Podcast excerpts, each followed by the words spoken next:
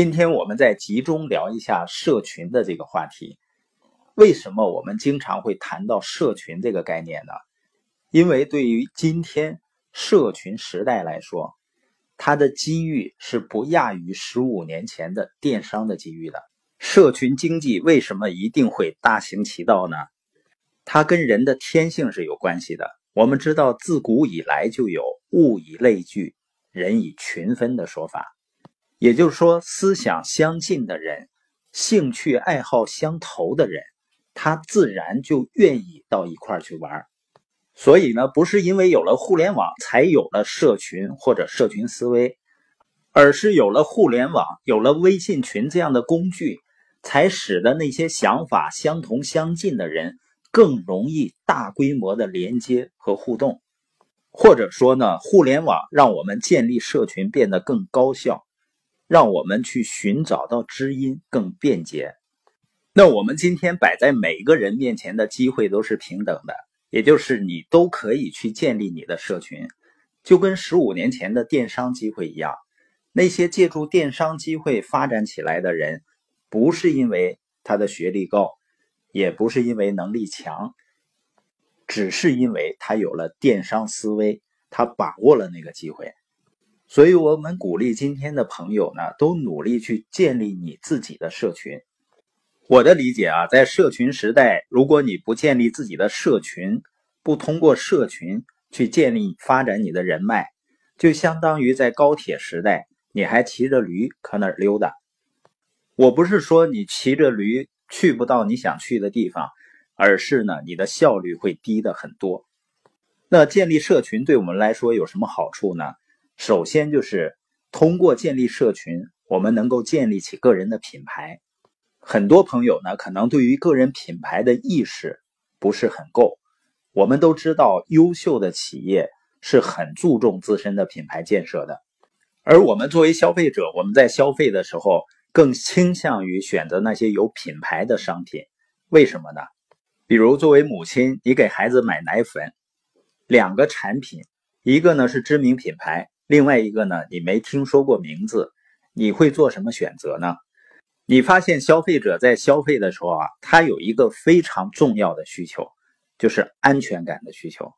那品牌是什么呢？比如说有两座五十层高的高楼在你面前。它们之间呢有一个天桥，那么我们一般人走过来走过去没有什么问题。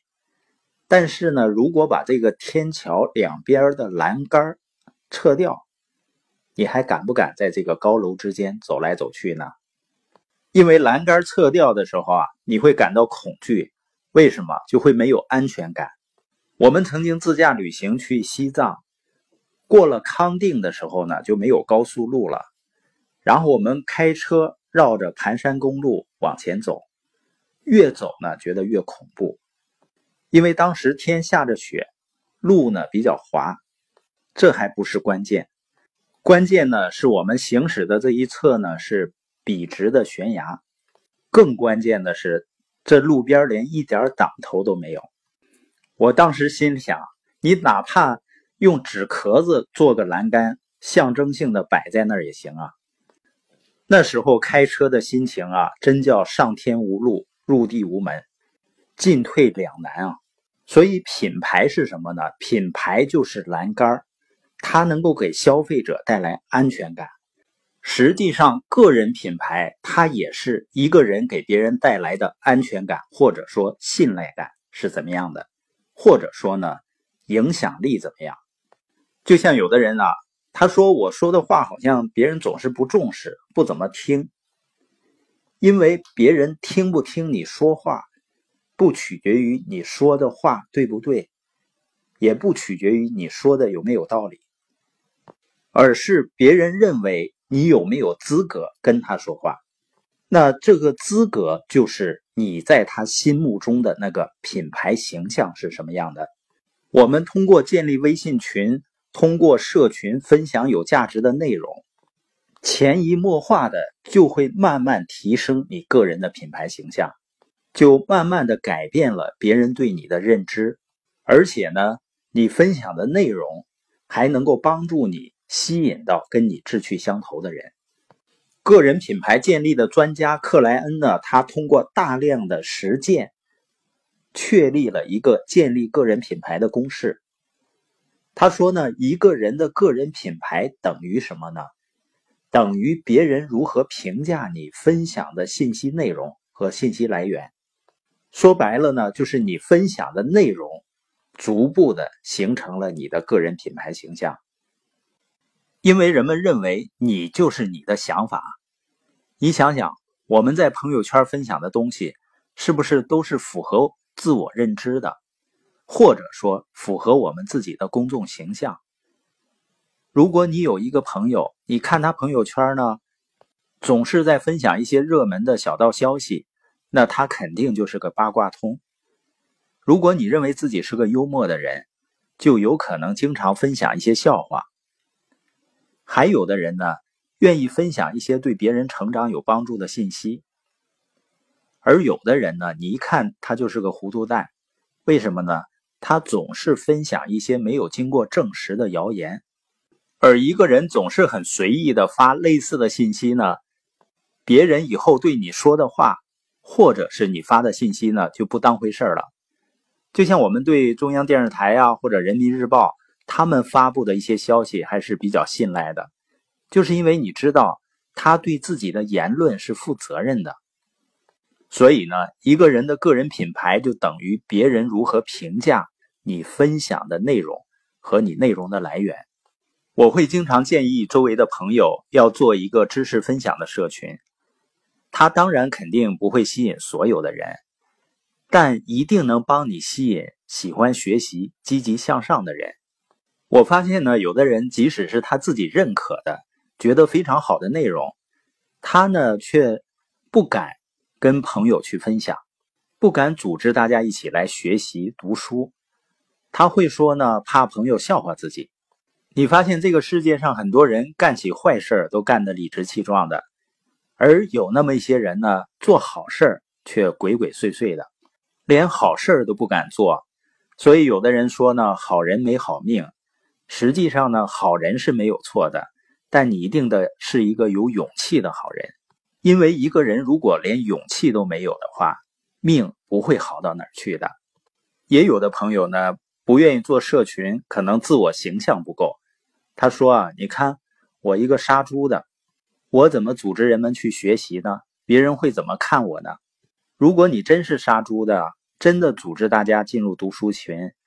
可能还真是有些人一开始不适应，他为什么不适应呢？因为你的个人品牌形象决定了。以前人们一想到你呢，就是一手拿着刀啊，一手摁着猪。但是你不想改变这种形象吗？最起码你组织大家读书学习了，大家在想起你的时候，还是一手拿着刀，但另一只手呢，摁着猪的手还拿着一本书。这个品牌形象是不是有所提高了？实际上，每个人如果能够坚持分享一些有价值的内容，就能够逐渐的成为一个有影响力的影响者。因为网络已经把影响力的源头改变了。你像我们以前普通人，我们没有办法更多、更广泛的去影响周围的人，因为人们都受传统媒体的影响。但是现在一切都改变了。人人都能成为有影响力的影响者，那影响力的背后是什么呢？就是信任。人们会因为信任一个人或者团队而愿意接受他们的观点。所以呢，社群的逻辑是什么呢？一定要先提供有价值的内容，对别人有帮助的内容，先建立一种影响力和信任度。很多人经常说生意难做，实际上生意很简单，关键是你的人脉关系。你的有影响力的人际关系是很难建立的，而在今天这样的一个社群时代呢，建立一个有影响力的、认可的人际关系，实际上已经变得非常简单了。我们再看一下个人品牌的建立公式：你的个人品牌等于别人如何评价你分享的信息的内容。那建立社群的第二个好处呢，就是能够帮我们建立我们的影响力。社群时代的全面来临，实际上是源自于自媒体的发展。你发现最近一次的美国大选，传统媒体一边倒的支持希拉里，最终败选。而应用自媒体，也就是社交媒体炉火纯青的超级网红特朗普胜选。实际上，它也象征着由于互联网技术的发展，媒体全面的迈进了社交时代，人人都可以成为一个媒体了。然后呢，借助网络渠道实现 n 次方的传播，也就是通俗所说的发挥网络效应。这里面呢，大家还可以互动。那为什么社交媒体这么火爆呢？就是因为每个人实际上都愿意分享自己经历的事儿。你看，包括我们自己啊，包括周围的朋友，是不是愿意刷刷朋友圈啊，晒晒娃呀，晒晒自己的美食或者旅游？这也是人的天性，人们渴望去分享。深层的原因呢，就是人们想获得一种身份的认同感。那为什么说分享是人的天性呢？大家想想看，在原始社会，人们要不要分享信息呢？那个时候，人类生存的条件多恶劣啊！周围经常有野兽出没，哪一棵树上有果子，到哪儿去找食物，哪块有野兽，这些信息都得靠大家在一起互相通气儿才能获得。一个人呢，肯定是活不下来的。如果出去打猎呢，那么多凶猛的野兽，肯定靠一个人也不行，可靠一群人通力合作，谁负责追啊，谁负责堵啊，大家组织在一块儿比划比划，随时交流信息才能够捕猎。所以呢，在史前时代，人们分享是为了生存。那这种分享交流的习惯呢，就在进化的过程中刻进人的基因里了。另外呢，从心理学的角度来说呢，人在满足了衣食住行最基本的生理需求以后呢，还有一个最大的需求，就是融入一个群体、归属感的需求。每个人都需要在一个群体中呢获得肯定。如果人类没有这种需求啊，那社会就不存在了。所以呢，美国知名的畅销书作家，他也是一名企业家，布莱恩·克雷默。他被《福布斯》杂志列为二十五名最值得追随的影响者之一。他在自己出版的一本书叫《人与人》，他在里面谈到了一个十分具有开创性的观点。他说呀，BTB 和 BTC 的时代已经过去了，而 HTH 已经开启。也就是说呢，过去企业对企业、企业对人的模式必将转变为。人对人的模式，这个概念呢，现在已经被越来越多的企业认可，并且呢，作为很多企业的核心发展战略。那我们第二点，关于社交媒体时代的全面到来和人分享的本质，有没有让我们意识到真正的社群时代已经来到了？第三点呢，关于建立社群的好处，就是社群也是我们每个人建立人脉的利器。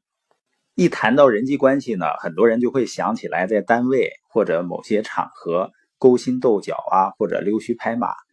实际上，我们不是向他们来学习，这样的人呢，实际上是最累的。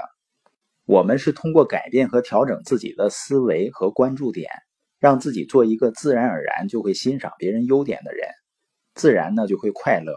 我们不是为了别人喜欢，然后表面上去演戏，内心呢却是另外一个样子。前面也说了，很多人所谓的现在生意难做，实际上不是的，是你人脉的质量和数量不够。说白了呢，就是比你成功的人，就是人际关系比你成功。也就是说呢，人脉资源比我们广。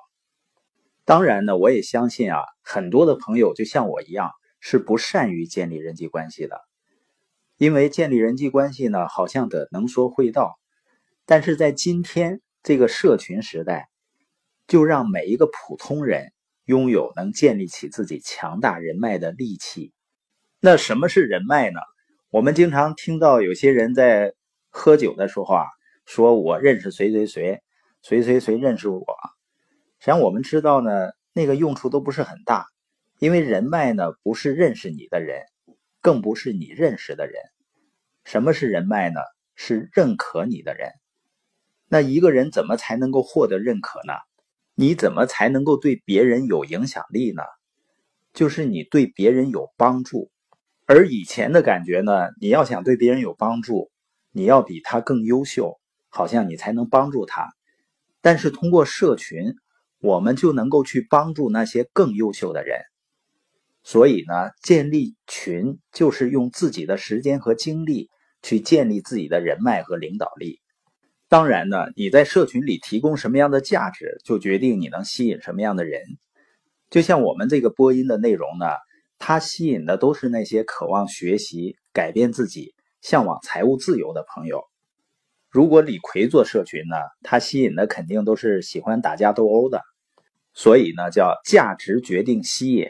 那些吸引来的人，就是想法、理念或者价值观跟我们相同相近的人，这样呢就形成一个圈层。而未来的社会呢，就是通过各种内容形成一个又一个的圈层，然后形成各种圈层文化。通过社群建立人脉呢，其中一个很重要的点就是要持续不断的价值输出，有价值的内容要持续不断的分享。要持续不断的引流，这样使更多的人有机会接触到你的社群文化。那这里面呢，通过社群建立人脉有几个关键。第一个呢，就是内容，也就是说，你的菜馆装潢的再漂亮，最终能让人们留下来的还是你菜的口味。社群的内容也是，一定要提供对别人有帮助和真正有价值的内容。同时呢，你的分享要真诚，发自内心。第二点呢，我们能够获得认可，并不是因为你处在某个有优势的位置上，或者你比别人有钱，而是人们能够感受到你的积极态度，你做事情的认真、热情和信念。其中最重要的一点呢，就是人们感受到你能够始终如一的做一件事情。在社群里，人们为什么很容易？能够认可你的，比如说你在社群里要分享你的观点，一开始呢可能会分享的很短，你也要精心打磨。如果分享的不好呢，语音是可以撤回去的。你发出去的呢都是分享的非常好的，而且呢每天都在刻意练习你的语言表达能力，这一点是最关键的。第三个关于建立人脉的关键是什么呢？你如果能够被别人需要，比被别人喜欢更好。第四点呢，就是你的亲和力好是很重要的，但是比亲和力好还重要的就是你要愿意付出。第五个关于建立人脉的秘密，就是要让人们感到自己重要。那今天关于社群的第四个好处呢，就是你能够找到属于你的爆点。什么叫爆点呢？你可以理解为是爆款的产品，比如说世界工业史上福特 T 型车的出现，曾经是一个划时代的大事件。因为之前汽车都是手工作业，只有贵族才能买得起。当 T 型车出现了，因为它是流水线作业啊，让汽车以低廉的价格进入到普通的百姓家，美国呢就成了车轮上的国度。所以呢，我们可以把 T 型车理解为是一个爆款产品。那现在呢，随着互联网的发展，爆款产品是越来越多，尤其是移动互联网的迅猛发展。比如说摩拜单车，像小米呢，借助互联网营销，再次造就一个又一个的 T 级现象。那这里的 T，它指的是一个品牌啊，或者一个人，或者一个团队。它通过打造核心竞争力来单点突破，从而全面开花，就是从一竖到一横。一竖呢，就是指的爆款；从一竖到一横呢，就是从爆款到全款的演进。那现在借助各种移动社交的平台，人和人之间的链接前所未有的变得如此快、如此简单，而且是海量。人们更容易找到跟自己志趣相投的人，也就是通过各种兴趣社群聚合到一起。人类啊，真正进入到了物以类聚、人以群分的时代，人生千古，知音不再难觅了。那些能够输出知识价值和人格魅力的意见领袖，会和社群中的其他成员形成强大的粘性，进而呢，让团队获得强大的势能。来获取更多的流量，并且变现。这个爆点呢，实际上就是找到自己的核心竞争优势，能够为别人持续的提供价值，然后让自己或团队的社交半径快速的扩张。现在的商业竞争呢，实际上越来越激烈，甚至可以到惨烈的程度，所以很多人抱怨生意难做。实际上呢，当你善于锤炼属于自己的爆点，或者是一个团队找到了自己的核心竞争优势。就能够在市场竞争中决胜千里。这个世界看上去很坚固，但是只要找到你的爆点，轻轻一触，这个世界就会为你动起来。